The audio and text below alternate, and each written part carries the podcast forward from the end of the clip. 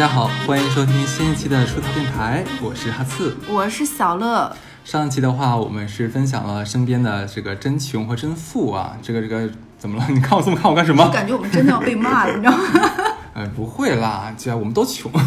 对，对啊，这期的话，其实我们会继续来讨论这个东西，对对吧？上一期的话，我们讲的是我们身边所遇到的，还有我们自己一些非常悲惨的故事，说的都哭出来了呢。嗯，那这一期的话呢，我先问你第一个问题啊，就是你见过最富的是什么样？身边吗？都行。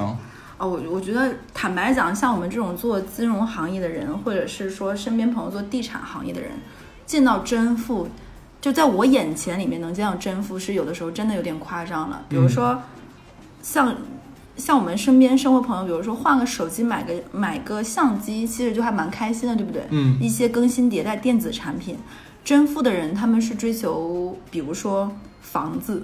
嗯，其实，在上海置换房子是一件非常大动干戈的事情，动辄千万啊千万都已经不叫豪宅了，在上海。，sorry，动，辄五千万啊因。为一个学区房就是千万左右，对不对？徐静长地带的啊，所谓的学区房一说到百这个话题，就觉得很可怕，你不觉得吗？在上海的话，我们的这个货币好像跟其他地方的不是一个计量单位，对不对对对对对对，一套房子一千万的话，在上海都已经不算豪宅算普通房子。就就我身边的这边，真的让我觉得真富的是，他们住的房子是那种五室四卫的这种的，嗯然后三厅这样的。这个房子大概是在上海是在四到五千万左右的，嗯，这是他们的婚房。这是你会发现，这个数字是我正常上班这辈子是没有办法达到的一个数字。加一，对对不对？这是让我觉得真富的一个感觉。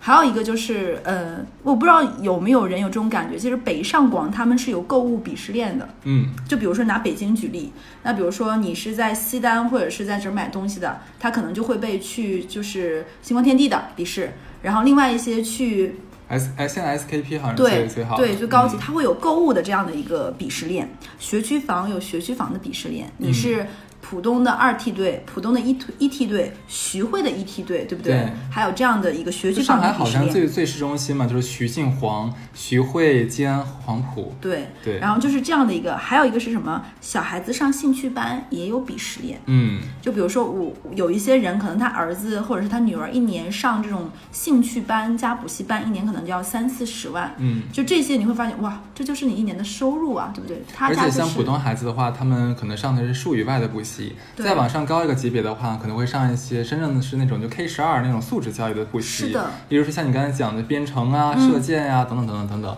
再往上一个级别叫爬藤，哦，对，很多父母生完孩子之后，他们就有已经确定我的孩子未来是一定要冲击去常青藤名校的，对常春藤名校的。那么因为申请常春藤的话，你不是你考一个试就完事儿得了的，是的，他们会对这个孩子有个就是类似三百六十度的一个综合考评。你之前是否有参加过社会活动？是的你，之前是否有得过什么奖项？甚至于你的推荐信，没错，所以像现在已经有独立的机构专门给这样的孩冲子藤小孩，哎，你从你中学开始就给你量身定制。假如说是我带你去一次丝绸之路啊，我帮你组织一次什么画展啊，或者我带你去西非什么去上艾滋病村、嗯啊，艾滋病那个什么镇子里面去，我们做一次参观啊，我们做一些义义义卖啊，嗯已经开始做这样的活动了。我有一个好朋友，也是你的认识的蛋蛋，嗯蛋蛋他是在一家财富公司，国内一流的财富公司。他说他们有一些财富项目是可能这个人要在他们公司投资，就是相当于两千万以上。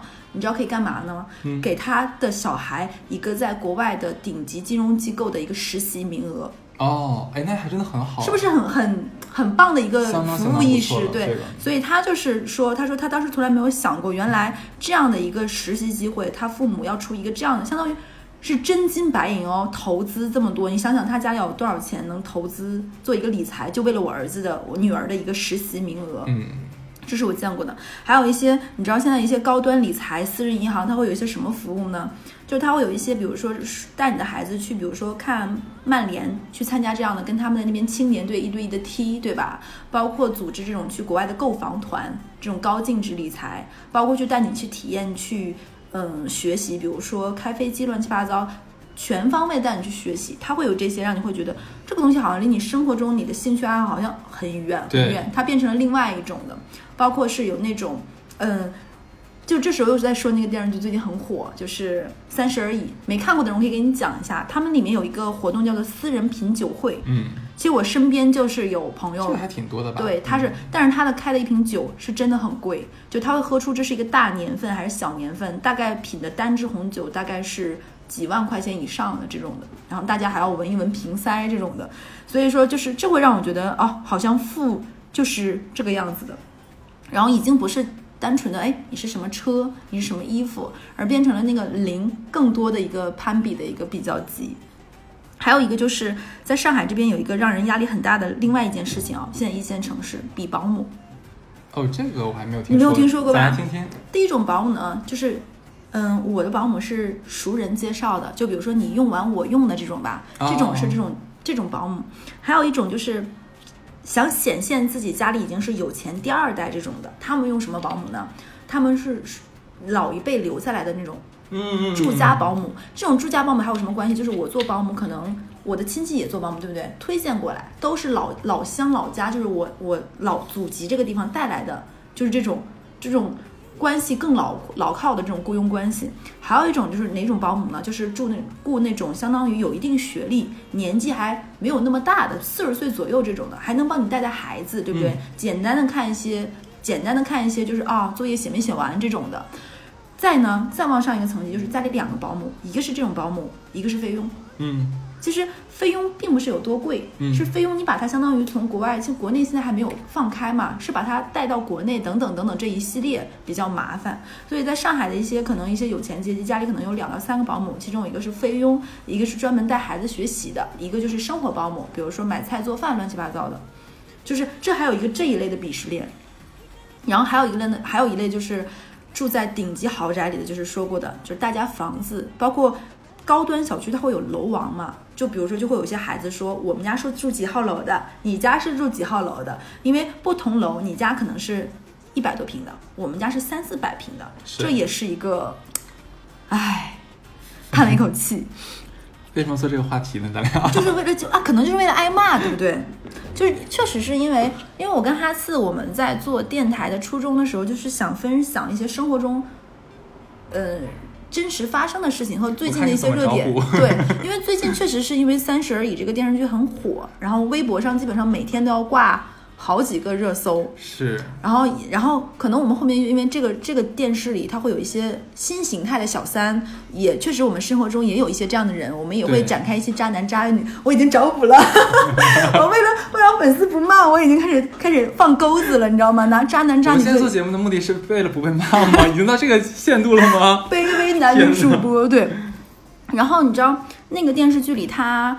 嗯，提了一个很出名的是就是理论，就是那个里面有个小三叫林有有嘛，嗯，林有有他当时说了一个叫做第八日的蝉，说蝉出来破茧而成，它只能活七天，第八天的时候蝉就死了。那如果你前面不奋力的叫，那你活到第八天有什么意义呢？其他蝉已经死了。对，这个理论呢是一个叫角代田光，他写过一本书，叫做《第八日的蝉》。嗯这个是一个很出名的一个日本的女作家，其实可以推荐大家看看她的书。然后他有一本书叫《沉睡沉睡在森林里的鱼》，它讲的是什么？就是它是日本的一个真实事件改编的，就几个主妇。他们为了让自己的儿子竞争，儿子和女儿竞争上更好的幼儿园，彼此很惨烈的攀比，最后导致了一个小朋友死掉的这样一个故事。但是它是根据日个日一个日本的真实事件。其实现在上海或者是北京已经经历经历到了这个阶段了，就为了小孩小朋友升学，很多父母就已经到了这种可以说是歇斯底里的一个程度了。就是我不能让我的孩子输在起跑线。有的时候我也会安慰我身边的一些女性朋友说：“你不要这样，你放松，太紧绷了，你的孩子压力很大。”他们就会先听你的劝，说：“嗯，你说对，小乐，我怎么怎么。”后面就会变成。你没有孩子，你当然说这种风凉话了。你站着说话不腰疼了，你不要再劝我了，我听不下去了。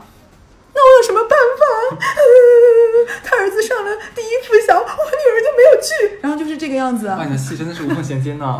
他们真的是这个样子，然后你就只能哈、就是心疼你，能有什么办法？但也能理解他们了。你想，如果他们不拼的话，孩子之间也会拼，对吧？嗯你像，假如比人家的孩子上了什么补习班，但你家孩子没有上，那这个好像在他们眼里面的话，就是你没有让你的孩子在同在同一个起跑线起跑，对，他会觉得没有给孩子一个我能给到这个级 level，我没有给到，心里会有一点点愧疚这。些父母呢会想说，那就是孩子我已经生出来了，这孩子是没有经过我的同意，我给人家生出来了，然后人家别人孩子能上得了，然后我家孩子就没上，到到。到长大了之后呢，你说孩子对不对在怪我，你看你说我现在混成这个样子，就是因为你当时没有报报那个补习班，怎么办？就我有那种身边的那种父母，他可能真的是不是点点脚了，是要大大跳才能够上这样的生活，然后为了孩子，然后绞尽脑汁咬着牙，然后换了一个所谓的很好的学区房，然后老公累到不行的那种的，头发狂掉，然后自己每天加班到十点十一点，没时间陪小孩，嗯，然后就为了给孩子换这种好的生活，结果孩子也不开心，见不到爸爸妈妈了。对，然后有的时候可能这个样子缺少了家庭教育的家庭关注的小孩子，可能性格上也会有一些小小的问题。我觉得这都算是新新概念的留守儿童。是的，我觉得这个，我觉得你这个词说的特别好，就是这种留守儿童，他的缺失可能比那种留守儿童更大，你想一下，我们身边的朋友，尤其是做互联互联网行业的，超忙。每天的话大概是早上八九点钟就要起床上班，因为他们一般上班晚一点点，对吧？但是他们晚上下班呢，一般是十点到十二点之间才下班，回到家洗洗涮涮看个剧，下班一两点钟了。你那个时候孩子早就睡觉了，你基本上跟孩子生活在两个时空、两个时间里面。我就有我就有那个那个好朋友的老公是大厂里面很高 level 的，就是八九，我就不说哪个公司了。M 吗？嗯，哎然后他到什么程度？就我以为到了这个执行层面，他已经不是下面这个序列的嘛，可能就没有那么辛苦。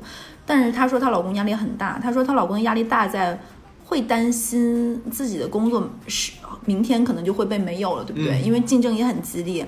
然后她她跟她老公有段时间到什么程度？她老公跟她儿子没有没有见过面，同住在一个屋檐下哦。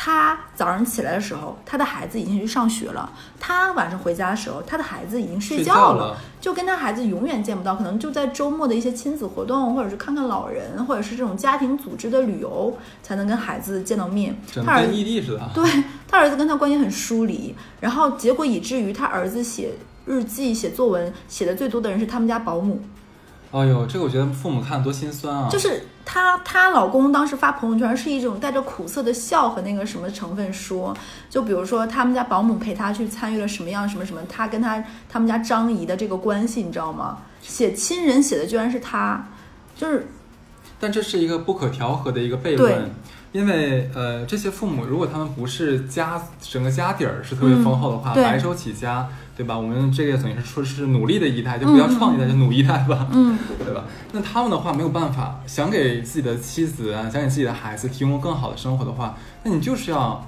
拿时间去换金钱。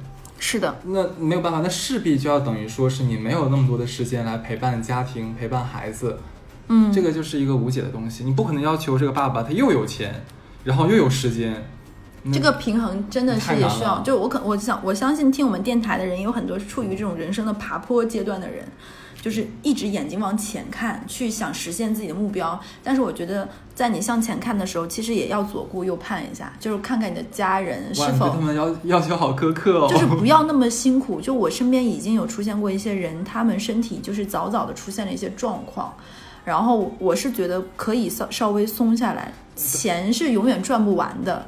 我理解你说的这个意思，但同时的话，像我们在职场里面，其实能能感受到一件事儿是，很多时候，尤其到了某个位置之后，推走到不是我们自己想这么拼，真的很难是你那个屁股坐在那个位置的话，真的很难。有的时候就你的脑子就没有办法，就你的无形中一一个后边有一个力量推着你往前走，对，你根本都来不及思考的时候，你就推到下一步了。你想说我两个项目中间休息一下的话，你没没有办办法休息，尤其是在一些特殊行业，比如说咨询公司，对啊，这个项目结束就是下一个。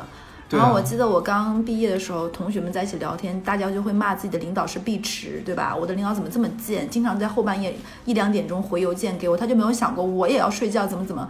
结果等到我们过了这些年，大家三十岁也慢慢走上了所谓的领导岗位之后，他说确实是那个时候还在看邮件，那看到了就会回。我不是故意刁难某一个下属，说特地在十二点才看你的邮件，因为对于一个员工岗位来说，我就这么一摊事儿，我干完拉倒了，我就下班了，对不对？可是慢慢你走到另外一个阶级，另外一个序列。我说的阶级是工作，比如说你是员工、中层、高层，你看的事情就不只是一个，你站的高度不一样。对，你的脑袋可能要一直的转，就是要看哪有什么上班下下班班是的，那可能我不不是故意刁难你这个人，我才在十二点、一点、两点半夜回你邮件，是我可能有很多很多繁复的事情，处理到这件事情的时候，就真的这么晚了。对啊，所以我们刚才讲这东西的话，我想说的是，很多像我们刚才提到的这样子，为了这个事业，为了自己的爬坡，不停的向前滚动的这样的人，不也不要抱怨孩子长大以后对你们有些疏离，因为这个的确是，嗯，你们的一些这个这个曾经的无奈嗯造成的，这也是不可不可避免的，也不可挽回，很，难，很难。只能是后面到老了之后，咱慢慢往回找补。所以我，我我很担心这样的父母，假如碰到以后孩子对他们比较疏离的时候，他会抱怨：“你看我以前那么努力的为了你。”这句话啊，就是我还是希望这帮人清醒一点。你真的真的是为了孩子吗？就自己还是为了自己呢？我们难道不能换一份工作，就是不要那么那么拼吗？其实可以的，有选择的。但是你仍然选择了这条路的话，其实更多是为了自己，不要把这个压力转嫁到孩子身上。对，都说什么为了你这种话。对，这个时候我要说，就我之前隔壁主管，她是一个非常厉害的女中层，再往上嘛，还没有到高管，但人生在拼一步，拼一部这种三十五六岁这样的一个女生。然后他们家小孩现在大概是初中左右，学习非常差，常年班级倒第二。倒第一是明确智商上有一些问题的，你知道吧？他他女儿是常年倒第二，现在上初中，然后哪在上小学一二年级的时候，这个女孩子就是这个女生，他们班班主任就已经说出，哎，你们家条件这么好，你又这么漂亮，将来嫁个好人家就行了。就班主任就能说出这样的话。然后呢，他妈是这样的一个高管吧，爸爸也是一个高管，嗯哼，然后这样的一个家庭，你知道吗？然后又是那种早早进入到互联网行业就已经爆裂式的富有的一个小孩，他因为从来都是那种父母没有陪过，这个孩子在学校里是会被霸凌的，是会被打的，为什么？就是不自信，因为从小父母没有陪过，他也有遇遇到各种事情，他也不敢跟爸妈说。然后呢，妈爸爸妈妈又没有时间陪他，这个小孩子到了什么程度呢？快开学的时候，妈妈会把他领到学领到公司，公司里面闲下来的员工没有那么多事情的时候，帮孩子写作业，他妈会觉得谢天谢地，最起最起码不会被老师找到家长了。唉，就是其实老师也明白，这个作业肯定不是你女儿自己做出来的，她根本那么笨，她做不上来。但是这是一个态度问题，你你如果不写，我同意你不写，那是不是班级的氛围就破坏了？对对我允许一个人不写作业，就变成了一种心照不宣的这种状态。然后他妈妈拼命的赚钱，然后以至于说成什么话，说，哎呀，我女儿只要能正常随便读个学校就可以了。也是无奈之举了。对他妈妈会逃避回家，就是工作上他会有成就感，但在女儿这里他得到的全是挫败。嗯，所以这也是一个，嗯，是我发现咱们是跑题大会。但就是随便聊嘛。哎，你就说要说说见到过穷，我我跟你说，我前两年在没有换工作之前出差，嗯，然后呢？是真的看到过穷。嗯，你也可以或者再来来聊聊富的这件事情。行。我去过哪里？其实这里也不是说，如果说我我我在讲这个时候有这个地方的人，我就给道个歉。但是真的是我很震撼。我这两年出差有去过，你笑什么？咱俩刚才一顿闲逼蛋扯，然后回来找稿子，找不着说到哪儿了。你一定要揭穿我们俩这个真相吗？然后我俩我俩一边一边假装跟大家说话，一边疯狂地在翻稿子。我们是有做功课的，对不对？是说到这儿了，好像。对，那那我们那我先把这讲完，你再接着好讲。然后我去四川凉山彝族自治州州，那是我见到过长这么大去过最穷的一个地方，就是真的穷到我都已经震撼了。就那边大家的零食，你知道是什么吗？嗯是就他们管土土豆叫洋芋，就是烤一个洋芋蘸一点辣椒面就可以是零食，其实挺好吃的。就是但是没有什么别的东西，嗯然后也没有什么选择的对，然后那个地方可能全县的人都没有多少个，然后没有什么农作物，整个县的只有两个合作社，一个是养羊的，一个是种蓝莓的。然后县里面贴的最多一句话就是预防艾滋病，哇哦，拒绝黄赌毒。你就会觉得很错愕，都已经这么穷了，怎么还会发生这样的问题？但是你你还是觉得不可思议，确实是很落后，然后还是旱厕各方面，然后我觉得就会让我，然后早上八点到晚上八点是停水的，我觉得是让我会觉得，呃，离我的生活已经很很遥远了，真的，这是我见过的。好了，你找到稿子，你接着说。好，其实我们刚才我们现在的这个正在进行的话题是我们见过真正的富是什么样子，你讲一个对吧？好，因为我觉得大家也忘了我们在说什么。对，对，那我呃说一个啊，就我留学的时候呢，我有一个女同学，当时因为我们之前是学奢侈品的嘛，对吧？嗯这个我至于至于我学这个专业的话，我以后我觉得需要跟大家解释一下，好的，我们不是学怎么卖货，OK？你是王曼妮啊？很多我跟你讲，很多人第一次听到学奢侈品专业都以为是卖货的，你嗯对口是不是哪个柜台？不是的，对口大碗百货，你高岛屋银座其实我们学的更多是学这个战略。哦，学高端的一个这样高端这种企业的一个品牌战略对不对？略它，相当于是对我嘴瓢战略战略，对学的不是如何卖货。我们的课程呢，像什么供应链啊，然后市场什么那个什么什么分析呀、啊然后经济学方面。呃，对我们学的是这种东西，它嗯其实是怎么奢侈品只是我们研究的案例，它不是我们的这个这个。你很多人问我说，哎，那个什么什么包你知道多少钱吗？我说我怎么知道？哎，你不是学奢侈品的吗？我靠，难道我学计算机的话，我就要我就要会当网管吗？就很奇怪的事情呀、计算机可能真的要当网管。那这样吗？OK，然后我说一下啊，就当时学这个专业的时候，呃，我的一个同学，女同学问我说，哎，你你以后想干嘛？我当时因为也很年轻，我就说，哎，我觉得开个买手买手店也蛮好的。他又问问我，哎，啥叫买手店？我当时就解释了一下，他说，嗯，他他很中意这个东西，他也想开一个。我就看了他一下，因为我那时候不知道他的家境，嗯，我就非常不自量力的说，我说那你得准备很多钱哦。他说，嗯，一千万够不够？我说啊，嗯，我说够够够，用应该用不了，应该用不了。然后我其实也觉得他就是说说而已嘛，对吧？没想到是吗？我们毕业回来之后，他也来上海了。嗯，然后我说，哎，我来上海了啊。我说，他说准备干嘛？我说你准备干嘛？他说开买手店啊。我说在哪儿？长乐路。我说啊。然后真的开了一个，而且很大，两层楼的。哇哦！对，然后我听你说过了，然后开业的时候很多明星去有站台，很多明星给他站台，就他当时花了很多钱，找的是国外的设计师团队给他设计的房子。对，而且这个姐们儿呢，就是来上海，第一就是开始租房子嘛。我说你住在哪儿啊？用不用我帮陪你找房子啊？不用，就太麻烦了。我来了之后就直接住那个国金那个那个那个那个公寓了。哦，我说、啊、好的好的。然后紧接着呢，就我想，哎，我想搬到浦西去，然后就搬到了那个苏河湾的公寓。哇然后紧接着说，哎呀，租房子真太麻烦了，买算了。然后就买下来了。你知道苏河湾有多贵？我知道呀，对就是五千往上起的房子啊。啊，对啊，他现在好像十四五万一平吧，这样子。然后姐妹儿说买就立刻买了一套，对，就是这么一个货。然后呢，还有一个是我见过付的，是我一个客户，就我认识的时候呢，他爸爸的公司正在走上市的流程，嗯，对，然后因为有有合合作嘛，所以我就加了他微信。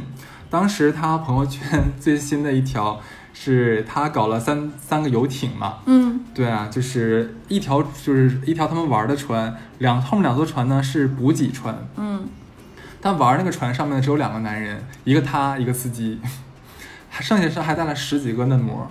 这就是那个王擦擦的那种玩法呀，啊，对啊。后来因为我他发朋友圈都不就不避开我们这种商业伙伴的嘛，嗯一般我们都分组嘛，嗯他没有分，每天晒的就是酒店那些都不用讲了，什么奢侈品，他都不太晒这些东西了。他就晒什么？他喜欢极限运动，天天玩跳伞啊、翼装飞行什么的。然后他特别喜欢打枪，嗯，对，动不动就是哦，而且他出去玩的话，都是带两个摄影师。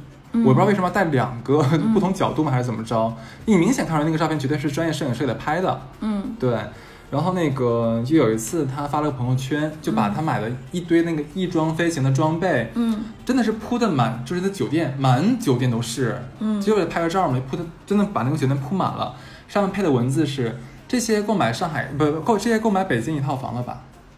因为我不知道那个那些装备多少钱，但是嗯，我觉得好好的，哎，我觉得下一期录渣男渣女，我今天就不展开讲。你刚才说这个客户，让我想到了我有一个好朋友的哥哥，嗯家里也很有钱，就是浙江一带开那种还蛮大的一个公司的一个，他哥哥是这种人，他哥哥有自己的狩猎体系，就是他一般找这种女生，他他主要挑几个行业的。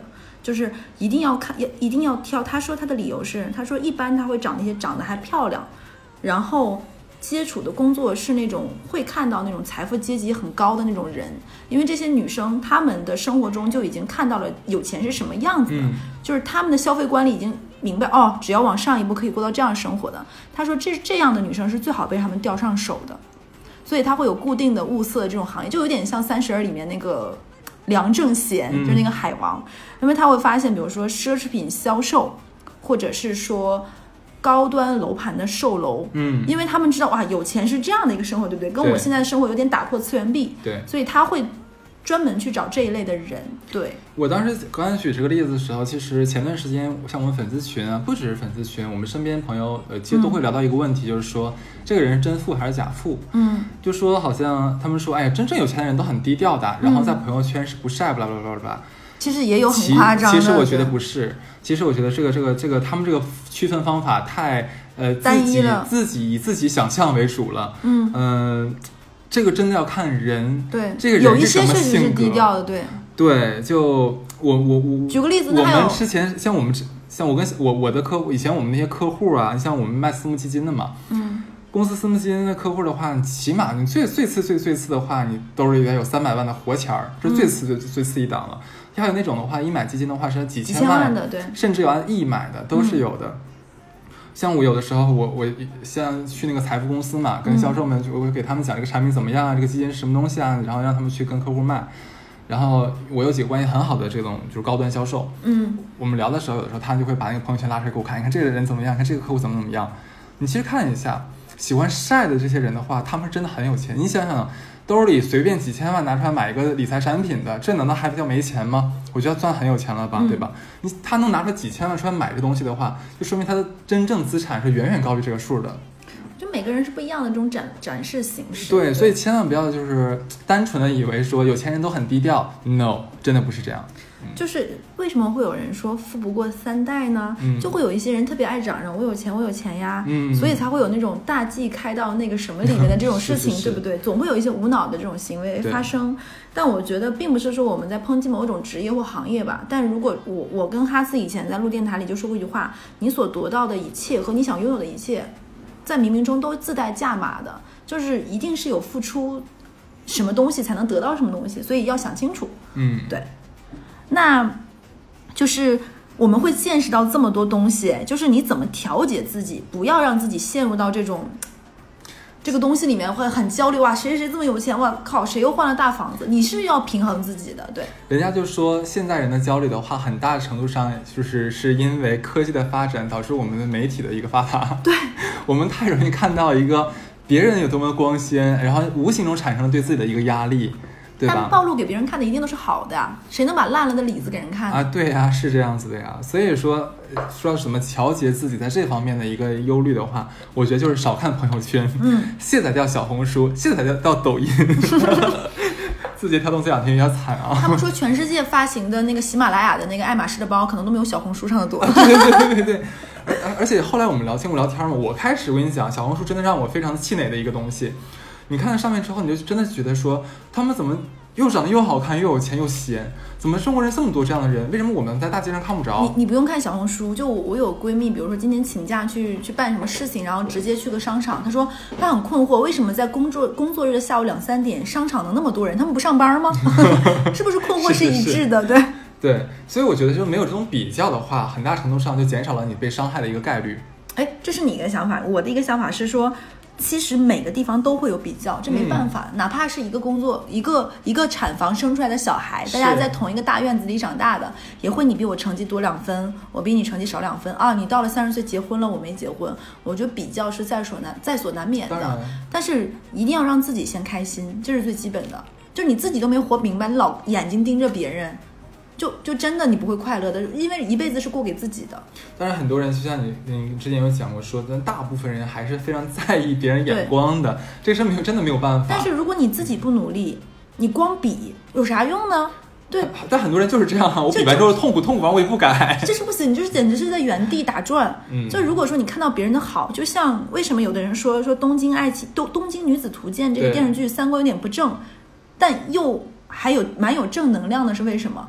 因为这个女生就很上进啊，她简直是逆流而上的鱼一样，就是嗯她想过这样的生活，所以她不懈的努力，无论是工作中还是各方面。所以你就像为什么我会选择来到上海，确实是上海有给我很多新鲜的东西，一些我喜欢的元素，包括更开放和更包容。我见识了它的好，我希望能在这份好里能够让自己也变得更好，对不对？所以光是眼睛盯着别人，自己没有变化，这是没有意义的，只会让你更痛苦。就老实说，为什么他哦可以买这个买那个，然后你透支自己的信用卡，而没想到提升自己的收入，那肯定是不行的。然后老是看别人为什么英语比你好，这个比你好，然后自己还是阿波茨德，我觉？得让大家就是忽然间就是老汉病中惊坐起，这个去努力的话有有点难了。对，我觉得更最好的还是说你把这些社交软件关掉，不要看，会好一点。先让自己专注一点。对，我觉得也有道理，你这个是的。对，比较简单易行。哎，那我们就，毕竟我们不是一个沉重向的，对不对？我们还是一个相对而言肤哎浅的，，还说呢，我跟你讲，你知道最近我听到一个说法，哎，什么播客人现在分成什么京派跟沪派了。啥意思？京派就是你想，大多数播客都是起源于北方嘛，北方人比较贫嘛，对吧？相声是吗？对，就比较能说会道。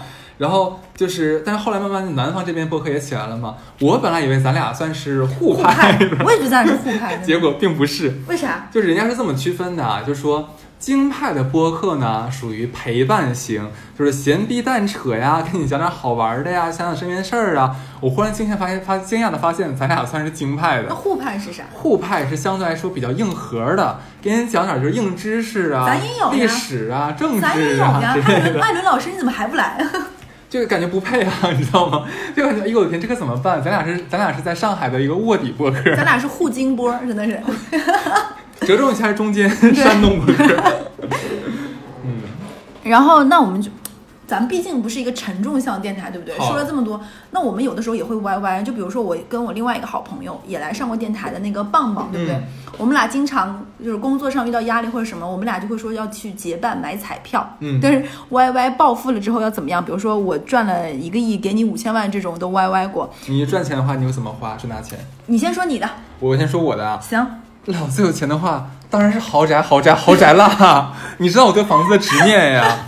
对啊，就一定要买那个高端楼盘的顶层豪宅，跟跟那个王太太住隔壁。不，王太太没有隔壁，因为那一层只有一一户。就隔隔壁栋，对，隔壁栋，对我要那种超级大的浴室，然后落地窗直接能看到外滩跟陆家嘴的那一种，然后还要买画、买画、买画，就是王太那个生活就是我想要的呀。你就也想也想买那个睡莲，是不是？对对对，我想买毕加索的睡莲。买哥伦布的。对啊，就是我跟你讲，我看根本看不懂画啊，然后我就就想买那些好看的放在家里装逼。然后朋友们来的话，我跟他说：“你看这个画用的笔多粗。跟那谁似的。”这个梗，有时候我们的老听众肯定懂这个梗。对啊，然后然后我想还有什么东西啊？哦，我然后我一定要入股一家就是非常有潜力的科技公司。然后呢？对，就是嗯、就是就是可以出去的话跟跟别人说你好，我是做科高科技的。对，没错，我是我是股东。让别人觉得你不是一个光有钱的老粗，你还是是新贵的这个 title 的，对不对，就说完这些比较低俗的东西之后，我想给自己拔拔高啊。如果说我活着的时候这些钱没花完，就嗝屁之前呢，我会捐给这种医疗呃研究的组织，嗯啊，对于让他们就为这个他们解决这个人类的疾病困苦问题做点贡献。还挺伟大，还升华了，还拔高了。有钱人的责任感啊。我有想过，要是我我要有钱，我就也想买大豪宅。这嗯我们俩很庸俗，就是国人本质，对对对我就一定要买大豪宅 豪宅。然后我们家沙发要超长，然后可以让朋友们都躺在一个沙发上说话，你知道吗？就一定要这个样子。跟人体蜈蚣一样吗？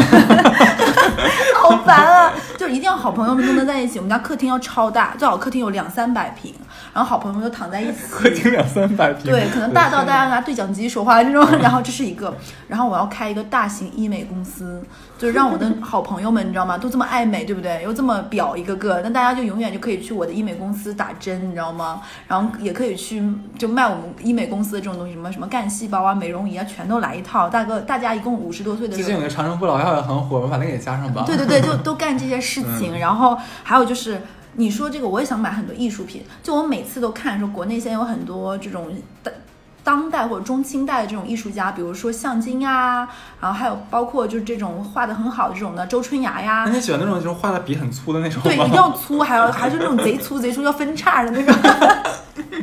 对，多买一些艺术品，你知道挂在家里，你知道吗？这种就是要你喜欢谁的睡莲？我喜欢啊，我喜我喜欢詹天佑的。我还喜欢，我也喜欢那个梵高的。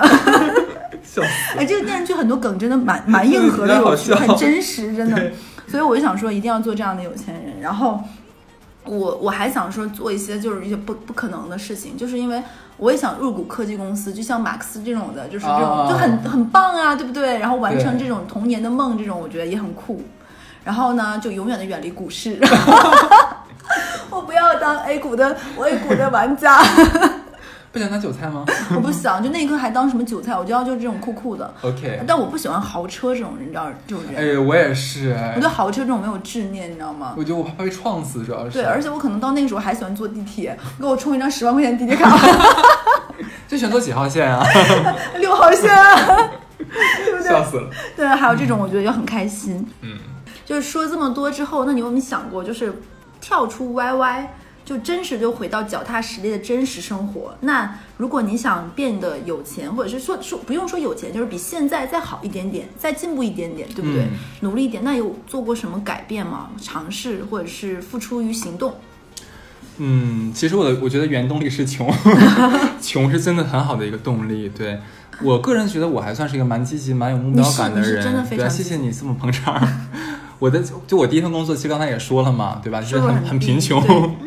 就是我在工作之余呢，其实当时有兼职做过翻译，哇，呃，就因为因为怎么讲，就是 太穷了那个时候，就总想说再增加一点进账，所以我那时候就经常会在家里想，哎，我能干啥呢？嗯，我那个，你想第一份工作刚上班不久，我也是刚从学校里面出来，啊那个时候英语还是很好的，对。你想好像能做翻译，然后好巧不巧，就是我上一份实习公司就最好的一个朋友，正好他在找翻译，就是哦而且是兼职翻译，对，哎，然后就这么就成了啊。就虽然虽然也是也没有多少钱了，因为我当时我记得很清楚，一块钱一个字儿。嗯，啊，也就反正翻译一次嘛，就上个一两千就这样子，但也也不是不是总有活儿的，嗯。没有总有活儿的，对。嗯，而且那个时候咱们公司是严禁员工兼职，对对对，呃管得很严。对，但是你就知道，为了为了钱，就真的已经没有办法了。你还没有出卖自己。对，其实 我有有一次，我是在公司里面做翻译的时候，然后领导从我身边飘过，然后他看到我在做什么了，然后就到后面用那个手机点了我两下，哦，然后但是好在他也没说啥，估计他也知道我太贫穷了吧。那可能以为你在学习，你知道吧？哎，我说件好笑的事儿，就插科打诨，说个好笑的事儿。你知道我最恶心，当时我记得第一份那个翻译活儿是翻译的是啥吗？是德国一个做做那个就是钢结构以及锁具的公司的宣传宣传册。然后我当时拿到那个，因为他给我的是英文版，我要给他翻成中文。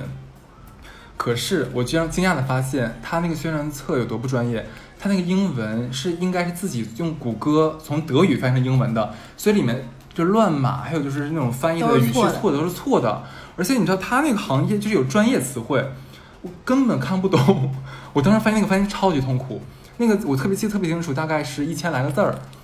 然后我我挣了一千块钱，但是我那个翻译程度是是大概掉了我三分之一的头发 换出来的，特别痛苦。当时那个兼职，哎，再说回来啊，就是这是第一份工作，当时我就为了增加自己收入嘛，就是冒着被开除的风险，就有在找这个兼职。就后来的话，其实我跳槽蛮频繁的，就基本上大概是一年一两年跳一次，并不是因为我没有忠诚度，嗯，而是就你你也知道，就是我们只就是在体制内你涨薪，那你得熬死。对，对每个人的这种就是晋升，包括的方式不同，对，就我那个时候，我其实我知道我要什么，我也知道自己在做什么。就跳到最后一家的时候，我正好是三十岁，呃，然后那个时候我的薪水涨得已经很不错了，是让我非常非常满意的一个薪水。嗯，就所以大概上班到三十岁的话，六年时间，就我达到了我想要的价格，我很开心。那这这就是我想要的，就是想要钱，对吧？嗯，对我没有想过这辈子一定要大富大贵啊，或者说是那种就怎么样，嗯，就只要能就是达到过得舒服，嗯不为就是这个花钱犯愁，我想买东西能买得到就好了。我也没有想买太贵的东西，因为你知道我这个断舍离的性格，对吧？也物欲也没有很强，嗯，就怎么说呢？就所以我就觉得就 all in all 一下吧。我觉得目标感这个东西是你的就是推推动你的一个非常强的一个动能。如果你没有一个非常清晰的目标的话，像我说我就要 三十岁赚赚到多少多少钱的话，其实我觉得这还是蛮难的。会有一个就是太涣散的一个想法，说我大概是想往上跑，但是我怎么好我也不知道。你这样的话，你就很没有没有方向感，嗯，你就很难有一个努力的一个主线。这样的话，可能做到很多的无用功，而且你坚持不下来。对，然后我就是你说这个，我讲讲，因为我不是一个对钱上有很大的追求的人，坦白讲，我确实不是，而且一直没有什么太多赚外快的兼职，这是实话。就是我本身不是一个算是物质上非常重的人。嗯然后我这个这个地方我讲两个我的好朋友的，一个是你刚才说翻译这件事情，我上大学的时候，那个时候大家都学雅思嘛，嗯然后我当时学雅思认识一个女生，比我大一点点，她很逗，这个女生。他当时他搞他搞了一份什么样的兼职呢？你知道有很多跨国婚姻，就比如说，嗯，可能我说这个又要招骂，但是我就只客观来讲，他这份工作是干嘛？其实国外有国国内有一些女性，她们可能是三十几岁的年纪，她可能离异或者丧或者是有小孩，那可能他们想去国外生活，那他想跟外国人结婚，因为他们觉得外国人在这种离异啊、丧偶啊，包括带着小孩，相对宽容一点。那当时这个姐姐她做了一份什么样的兼职呢？做跨国婚姻相亲的翻译，很有趣吧？是不是很有趣？她这份职业真的是，我觉得现在我跟她联系比较少，我觉得有机会可以来聊一下。她就是做这种的。然后我说那是一个什么场景呢？她说就是吃饭。男的和女的对着坐，他坐在女的这个旁边，然后男的会问他一些问题，女的问他问题，他就是除了吃不说话，把两边的话直接翻译过去。我说那这份工作收入怎么样？他说大概一次饭给他五百块钱左右，在对啊呀，一零年左右是不是还是一个蛮高的收入？当然，他说都就是他把女生陪着女生过去，然后大家一起吃饭，然后吃饭的时候翻译，然后在他们俩比如说去附近，因为武汉嘛，去比如江汉路的步行街逛一逛啊，一起坐个轮渡啊，他顺便再翻一翻翻译翻译，比如说武汉的一些风土人情等等等等，帮女生润色美颜两句，帮男生再去打个招呼等等。他说他就是这个翻译，我说那你赚的多吗？他说不少，而且机会很多，但是后遗症就是长胖了。因为 那没有别的，就是吃饭呀，对不对？就是这场赶那场，然后就是他说这是他最后那那个工作的后遗症。但是那个姐姐确实是非常会赚钱，就是她总会找到这些有点小偏门，但是会带给她带来收入的。然后呢，这个姐姐是不买房的，他是一个标准的商人思维，他认为不能把自己全部的现金困在房子这件事情上，他觉得钱是像水一样要流动要赚的，这样的话才能够达到一个，确实他也很会赚钱。然后我另外一个想说一些改变的，就是我另外一个好朋友，然后年纪比我大一些，他的一个理论就是他的人生的终极的方向是做投资，嗯投资是他一生的事业。那他认为工作只是他的一个现金流，那他额外的生活可能就是炒股加去看一些房子进行一些置换。所以说，他就一直有在学习。那我觉得他有让自己变好的方式，就是他一直就是跟你有点很像，跟哈茨，他一直在学习一些炒股上的技术的东西。嗯包括去看一些投资的理念，包括等等等等，我觉得这也是他在努力的一种方向吧。我觉得也是。其实，如果你想达到各各方面的更优优越的生活，过各方面，他可能内在变成了好像就是有钱没钱，其实不是的。你要想变成更好的自己，钱只是你变得更好的一个方向。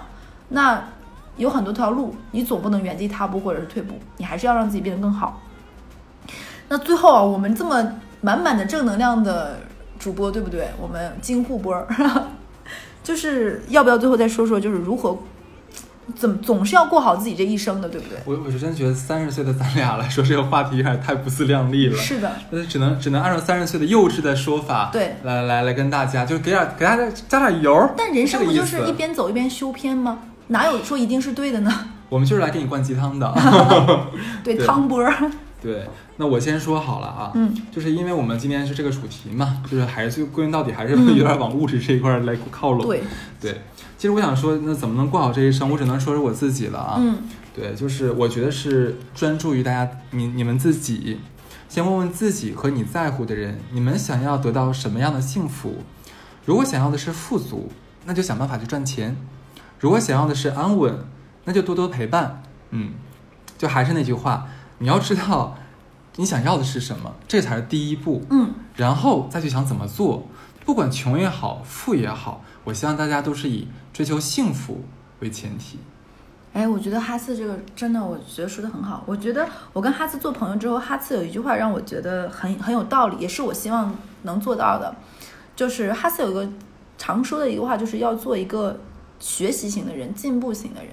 成长型，成长型的人，对这个原词是成长型的，就是你不能永远止步于哔哔哔哔哔叨叨，或者是往外输出。就人是就像就是像以前做数学题，什么一个水池子有个 进水管，有个出水管，对不对？你把它换换成一个人，其实这个很形象，就是你要不断的叨逼叨是一个输出的过程。那同样你还有个进水管，是要做输入的过程，对不对？就包括你的日常花钱也是一个输出的过程，你自己赚钱也是一个输入的过程。你人生要找到一个好的平衡点，既要让自己量入为出，也不仅仅只是节流，也要开源。所以我觉得如何过好这一生，就是既要爱自己。也不能伤害别人，然后再去勇敢的往前走，然后自信的去过自己想要的生活。拥抱，好了，我们这一期录到这里就要结束了。为什么？因为哈斯腰疼的已经 已经不行了。好，那就到这里，拜拜，拜拜。